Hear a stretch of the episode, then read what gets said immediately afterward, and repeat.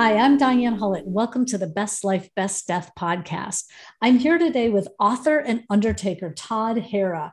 And Todd has written several books that we'll chat about because it's all really interesting. But the particular one we're talking about today is his newest book.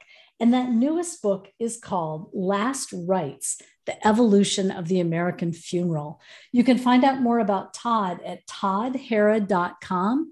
And also, you can follow him on Facebook at Todd Harra Author. So, welcome, Todd.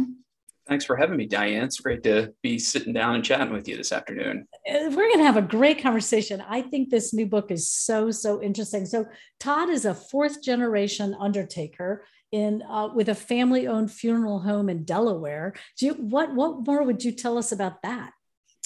So my three greats grandfather was a uh, cabinet maker in uh, Milford, that's uh, the lower county in Delaware, and uh, by his vocation, making you know the furniture for the town, he was also the person that the townspeople called on uh, to make the coffin when somebody in town died. Uh, and that's how the family got into the business. And that was very common at the time. Um, they were actually called tradesmen undertakers because their trade led to you know them being the undertaker for the town. Uh, carpenters, joiners, upholsters, you know, those were all common trades that would end up being the town's undertaker. Uh, one, after the Civil War, his son Isaac took over the business and uh, kind of branched out into uh, embalming. Um, and there was a couple uh, breaks in the uh, family uh, because Isaac only had one daughter, and at that time he said, you know, women can't go into funeral service, which to me is uh, you know ridiculous this day and age in that I think every single graduating mortuary class now is well over 50% women. You know, women are uh, definitely going to be the bulk of the funeral practitioners, uh, certainly, um, you know, in the next few years and definitely in the next generation. Uh, so sure. it kind of cracks me up that uh, that, that, was the attitude. Yeah. Yeah. At that time, no way. Yeah. Mm-hmm. And, and so my my uncle picked back up the the funeral mantle, so to speak. And uh, and I work for my uncle. Uh, it's a family business in in Delaware. Well, you we were just talking before we hit record about how um, this is your fifth book, actually. So tell tell about the others because you were telling me, and I think listeners would like to know. So the first one in uh, 2010 was called Mortuary Confidential, and uh, a friend of mine named Ken McKenzie, who has a mortuary in Long Beach, came to me with, with all these stories he had collected from undertakers across the United States. And, uh, you know, said, Todd, I have this idea for a book. And I said, oh my gosh, this is a fantastic idea. And, you know, the, the book is kind of humanizing uh, the funeral service practitioner, um, you know, kind of looking at behind the scenes, uh, the day to day and kind of some of the you know the, the triumphs and the sorrows and things we deal with. Um, and we followed that shortly with a book called Over Our Dead Bodies uh, in 2014. And uh, after that, I had kind of said all I had to say um, as far as nonfiction with the uh, funeral profession. Uh, so I wrote two fiction books with, of course, a undertaker as a protagonist and uh, and then I got this idea for for Last Rites, and uh, started you know rattling around in my head. And it wasn't until I read this book uh, by David Oshinsky called uh, Bellevue: Three Centuries of Medicine and Mayhem that something clicked. And the only reason I picked up this book, you know, it's a book about a hospital. And the only reason I picked up this book is because we did our uh, clinical embalmings uh, at Bellevue for the mortuary school I went to was was in Manhattan. And you know, I was like, okay, well, I've been to Bellevue. This this is kind of interesting, but how interesting can a book about a hospital be? And I read it, and the way he kind of made, um, you know, the history of medicine kind of leap off the page. I was like, wow, nobody's ever done that for funeral service. I can do that. Uh, and in the same, you know, breath, I'm thinking, wow, that's going to be a lot of work. So, um, you know, the other books I had all written on spec, meaning I wrote the book and then, you know, tried to sell it. Uh, whereas this one just, it, it, I knew it would be too much work for me to write it on spec. And then if I wasn't able to sell it, um, you, you know, that'd be a lot of wasted effort. So what I did was I wrote three chapters along with the book proposal, you know, with the thought that, okay, if I can get a publishing contract, it'll right. be worth it to write the rest. And, um, you know, I signed a contract for this book. Uh, it was almost exactly one week before everything shut down for the pandemic. Um, so, wow. uh, you know, I, I, had these grand plans to go to the National Archives, and yeah. there's a funeral service library out in Wisconsin at uh, NFDA, that's the National Funeral Directors Association uh, headquarters. They have a funeral library uh, that was closed. So I had to get creative uh, doing research for this book to meet the, the deadline uh, to deliver the manuscript. Wow. Well, I just, I thought it was such an interesting book because, I mean, just to read a couple of things from the table of contents, you know, chapter one is called A Seismic Shift Lincoln and the New Sanitary Science. And, and well, I'll, I'll come back to that. But then chapter two, The Book of the Dead, chapter three, Lethal Combat and Other Roman Obsequies. How do you even say that? Obsequies. Obsequies um, the bloody barber surgeons embalming emerges from the dark ages. It just goes on and on. And, and I was really touched by, I mean, I was aware that embalming had really impacted the funeral industry because of Lincoln, right? And when Lincoln was assassinated and he was embalmed, prior to that, he had had his young son who died embalmed. And so suddenly embalming was on the forefront of the national mindset but the way you brought it to life i mean there's these incredible details like when uh, lincoln's casket was brought through i believe it was new jersey's you know some carpenters built on just a few days notice 60 carpenters worked and built this incredible hearse that was pulled by 16 white horses you know and you describe the every stop in every town, the number of people and where the body went and how it looked, and how these young embalmers kind of kept him looking fresh for this long trek all the way back to his hometown of Springfield, Illinois. I just thought it was such an astounding read because you really did what you said. You brought to life this national event that, that you go on to say was really the largest funeral viewed by millions of people, right? A million, million, I don't know, a lot millions. Yeah, yeah, yeah. So uh, by my count, 880,000 people actually physically laid their eyes on Lincoln's remains uh, in the 19 days between his death and when he was buried. Uh, but there were millions and millions of people that lined the city streets to watch his grand hearses, or sometimes they were called catafalques, drive by and uh, people that would just line the train tracks as the train was called the Lincoln Special. As the Lincoln Special would drive through the country, there was people that would just be out in the middle of nowhere and they would build these giant bonfires just to catch a glimpse of you know this this fallen martyr who had brought the union through you know four of its darkest years uh, who had been killed in just a spectacular fashion.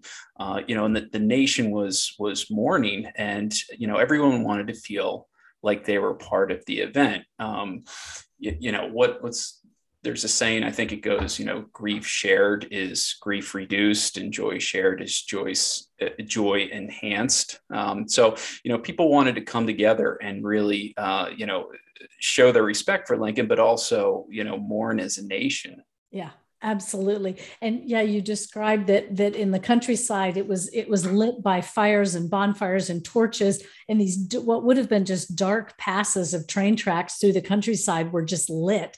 And at one point there were so many flowers on the train track the train almost couldn't move forward. I mean just such incredible visuals. And you capture all that so beautifully and you you start right in the very beginning saying who knew that this tiny little piece of metal and you describe the metal and i'm thinking what metal is he talking about? And you're describing the bullet that killed lincoln. Mm-hmm. that, that tiny bit of metal would so change the funeral industry. So i mean so tell us about embalming because i i mean i know that was when it got on the forefront but but what is it? Why is it? How is it still important? So lincoln's funeral i would say is definitely what moved the needle in in our culture in american culture on embalming um, you know kind of just to very quickly jump back you know everyone thinks of embalming they think of the egyptians mummification um, there a, a, little bit separate. Um, mummification is different than embalming in that, you know, mummification, the goal is to preserve the remains forever. Uh, that was part of their, you know, religious, um, you know, they needed the body to remain. Uh, so, you know, when the spirit came back, it could recognize itself. So the Egyptians were preserving, um, you know, in the thought of eternity, whereas embalming is more of a, you know, temporary preservation, um, you know, so you can view the remains, whereas after mummifications, the remains are not viewable in the sense that, you know, a modern American would expect um, mummification kind of jumped into um, medieval Europe. Uh, anatomists were working um, using embalming as um, really tissue preservation so they could study tissues for, for medicine. And that's kind of how it jumped into uh, America. There was a doctor who um, his name was uh, Richard Harlan. He was a Philadelphia doctor who translated a Frenchman's uh, embalming textbook, um, uh, Gannal, uh, Jean Nicolas Gannal's um, textbook. And uh, so embalming gained its toehold in America in about the 1840s, okay, remains virtually unknown for the next 20 years. Very few people are practicing it, except some anatomists who are, again, using it as tissue preservation uh, so they can study it for medical purposes.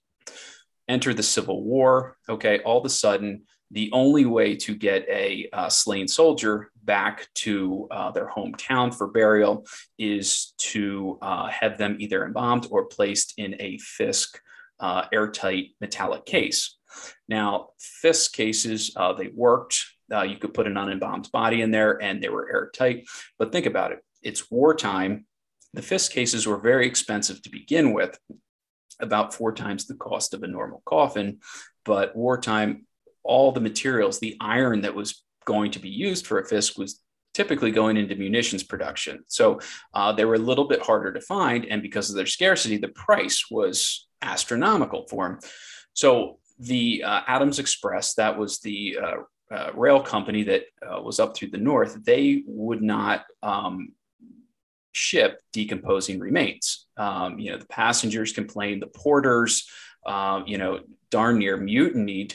Uh, so the only way they would allow remains on is if they were in one of these Fisk uh, metal sealers or if the remains were embalmed.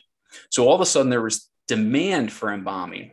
And so you see the initial practitioners of embalming were all pretty much without exception medical men because these were the only uh, men. And, and, I say men because it was men at this time. Yeah. Um, they were the ones that knew kind of this this very unknown science of uh, embalming. And and during the civil war you see kind of the transfer of uh, knowledge to um, lay people. You know these medical men they'd have their assistants. So uh, you see lay people learning embalming. And then after the civil war you see it kind of disseminating across the country from there but you know, I guess Diane, to answer your question, you know, why is embalming still important today? Is um, you know, I would say it gives families time, time to come together, time to view the remains, and time to do the things. And I say the things, I mean the ceremonial things that are important to them. Um, you know, without embalming, somebody's going to begin to, um, you know, decompose. Uh, you know, immediately now, depending on the case, some faster, some slower.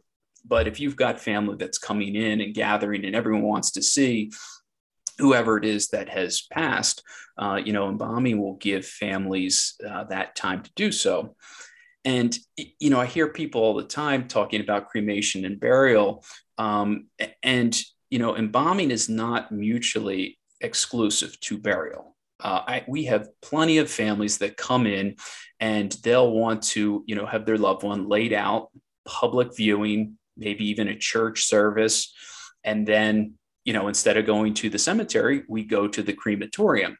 So, you know, I think that's a popular misconception that, um, you, you know, embalming is not just for families wishing for the traditional burial. Uh, it can really fit into just about any um, you know service Uh, I would say the only exception might be uh, I, I, do believe there's some natural organic uh, reduction uh, facilities out there that cannot you know process an embalmed body. So yes. I, I do believe it's, that's you know one of the limitations. yeah it's a yeah. chemical that wouldn't necessarily fit with composting.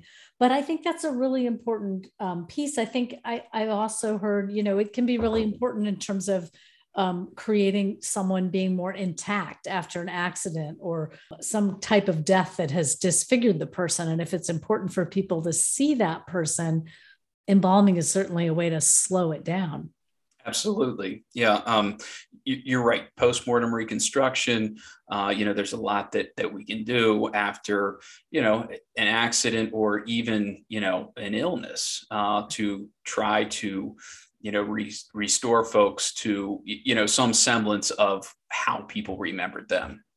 This is jumping back to the Civil War, but I was really struck later in the book, um, beyond the Civil War chapter. You talked you talked about this gentleman named Brigadier General Montgomery C. Meigs, if I'm saying that all correct. And he got very interested in the unfound, unclaimed bodies of Civil War soldiers, right? And actually kind right. of made it his mission to go around and account for the missing soldiers and find bodies. And the Civil War seems like it really had an impact on that as well, because after that, the US, and I don't know what other countries do exactly, but the US kind of created some policies about how to handle bodies that were um, killed in battle and how to bring them home or bury them in the place. And you have a very moving section also about the unknown soldier and how that came to be the tomb of the unknown soldier at um, Arlington Cemetery in our country and in other countries as well.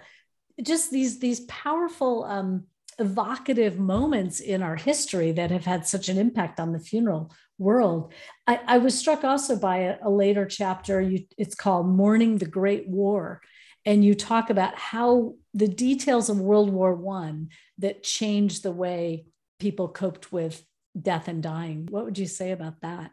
You know, in, my research, um, you know, America has undergone, and this is what I call it um, two phantom body crises. Okay. Um, and sorry to jump back yet again to the Civil War, but you had 650,000 combatants march off, and uh, the estimates are that only five to six percent were embalmed. That means returned home. So that's roughly what 30,000 um, returned home out of 650,000. So you've got uh, you know, roughly 620,000 families that, you know, their, their son, their brother, their father marched off and they never saw them again. You know, so there was a lot of uh, complicated grief, uh, I think, associated after the Civil War, um, you know, with families that, you, know, they just had loved ones disappear. And I think that's part of the reason that gave rise to the popularity of, um, you know, these overt signs of mourning, these grand shows of mourning that we see in the Victorian era, the Gilded Age. Um, and then, you know, World War One, you've got 106 um, combatants uh, go across into Europe and um, you, you, know essentially just I don't want to say disappear because they were accounted for. You know the the War Department um, had you know started putting protocols in place. Um, you know and, and the plan was to return these soldiers, but once they got into World War one, you know, the US government was like, oh my gosh, this is, we had forgotten how difficult this was. So right. all well, you, those. Like you talk about the numbers and you said there's, you know, 143 dying in battle each day and right. 168 dying from illness and accidents and other, you know, things that occurred. And so you've got 300 plus bodies a day on certain lines. How do you even begin to deal with that in mud and snow and across foreign lines. like, exactly. It was it was overwhelming. It was mm-hmm. overwhelming, and and you know after the war, um, you know that America and uh, the European countries created these fields of honor. Okay, but you know then you've you have um, the American families that are saying, wait, you know, you promised us we could have our fallen back. Um, and, and, add into this, Diane, that the Spanish flu is going on. So, you know, home and abroad, you've got family members that are just dropping from the flu and you're quickly burying them. So, not only the soldiers, but you've got domestically people dying at an alarming rate that are essentially you're just quote unquote disappearing out of necessity so you don't get the entire town sick. So again, we've got another phantom body crisis with the soldiers and the folks sick from the flu that, you know, we've got another generation that just disappeared and you see this shift and all of a sudden, you know, Americans rapidly um, shed all these uh, mourning customs from the Victorian period um, and, and part of that was a morale issue. You know, you've got somebody wearing all black for two years because they lost someone. Well, that suddenly isn't practical during World War One when everyone was losing somebody. Um, and and you'd have all these women you know in town you know all wearing black. And then of course you know the women were moving into the factories to take the jobs the men had. And how could they wear those complicated mourning costumes? I mean they weren't dresses. They were right multi-piece costumes yeah. right kind of um, these complicated gowns that you were supposed to wear and suddenly they can't do that. They're supposed exactly. to be helping out yeah so you, you, you see kind of all of a sudden uh, mourning shift yet again yeah, in, in America. Yeah. Ad- adapting to the new times. And so that right. was when they began wearing armbands. Armbands and mourning jewelry, which was popular in the colonial period, made a resurgence. The mourning ring and uh, the brooch became very popular in addition to the, uh, the armband. So interesting. And then I love you also connect that in the book to sort of how there's been a resurgence of that in new ways, like tattoos or glass pieces being made. Like we think of, in some ways, we think of these new things we're doing with cremated remains as being new, but they're kind of not new. They're kind of this resurgence of these um, World War One kind of era mourning rituals. Absolutely, yeah. Cremation jewelry is very popular. Uh, you know, a necklace or a ring or something. You put a little token amount of cremated remains in. Well, I mean, that's a throwback to World War One, which is a throwback to uh, colonial era. Um, you know, that was part of the the culture. Giving out a mourning gift was expected um, you know so all this stuff is is very interconnected and i think that's what fascinates me uh, about it so much is um, you, you, know just kind of pulling on these little threads and you know finding out where they they lead yeah, it was so clear to me from your book that you're that you love history, you know, that you're a historian. And it wasn't enough to just sort of have, you know, two pages about Lincoln's thing. It's like pages and pages and details and numbers and descriptions. And I I for one loved it. I mean, I think if, you know, if someone's a history buff, this is a great book to read and such interesting information. And you know, at the very end, you say so clearly, you say one thing is certain the quote unquote traditional American funeral is not static, it's in a constant state of flux. No matter what happens 50, 100, or 200 years from now, two things remain certain. People will still die and still need a funeral, and the American funeral rite will continue to morph to meet the demands of the changing culture. Yeah, yeah. And, and, and I hope it's clear um, you know to, to, anyone reading this book it, you know um, you know, the funeral profession sometimes gets painted with a broad brush. You know, a couple bad actors, um, as other professions do. I mean, you know, look at look at police in America today, um, getting painted with a bad brush through the actions of a few. Um, but I, I hope it's clear to people that read this book is, you know, we're not here to sell you anything. And I say we as any funeral director. Um, if, if, you look back, you know, funerals have been around long before the profession. We're just here to facilitate you know kind of these age old rituals that um, you know people need uh, when a death occurs. So um, you know I, I, was really trying to uh, kind of demystify um, you know some of the you know kind of common things i hear about the profession that just simply aren't true. I, I love that. I think you're right. I think it gets painted with a broad bad brush. And and and honestly sure if somebody dies at home of a complicated long cancer and they've made their wishes known, maybe you can pull a lot of it together as a family or friends. But there's a lot of deaths where you need the support of professionals, whatever that looks like, a combination of hospice and a combination of funeral directors or people who know the ins and outs of it. So I think that's a really a really good point to say this is a profession that has long history and it isn't all about upsell and be smarmy and you know these kind of you know things you hold in your head about it i think that's really true exactly exactly well, mm-hmm. I love that you've brought this kind of fresh approach. When when when Todd and I got on this Zoom call, I was like, wait a minute, I thought you were going to be like a 60-year-old guy with like, you know, history buff sort of. And instead, you know, I don't know how old you are, Todd, but you're young and um, clearly, you know, the fresh face of the funeral industry. So I thank you for joining me today boy, I feel like, you know, we should do this again in like six months and tackle like three other chapters because there's so much here. Your book is so dense and so interesting. And I hope a lot of people take a look at it. Again, the title of the book is Last Rites The Evolution of the American Funeral. Great title, by the way. Thank you. Yeah, sometimes titles really nail it. And I think you really, you nailed it. So thanks for your time. Well, thanks for having me on. Great. Again, you can find out more about Todd at toddharra.com. And you can find out more about the work I do at bestlifebestdeath.com. Thanks so much for listening.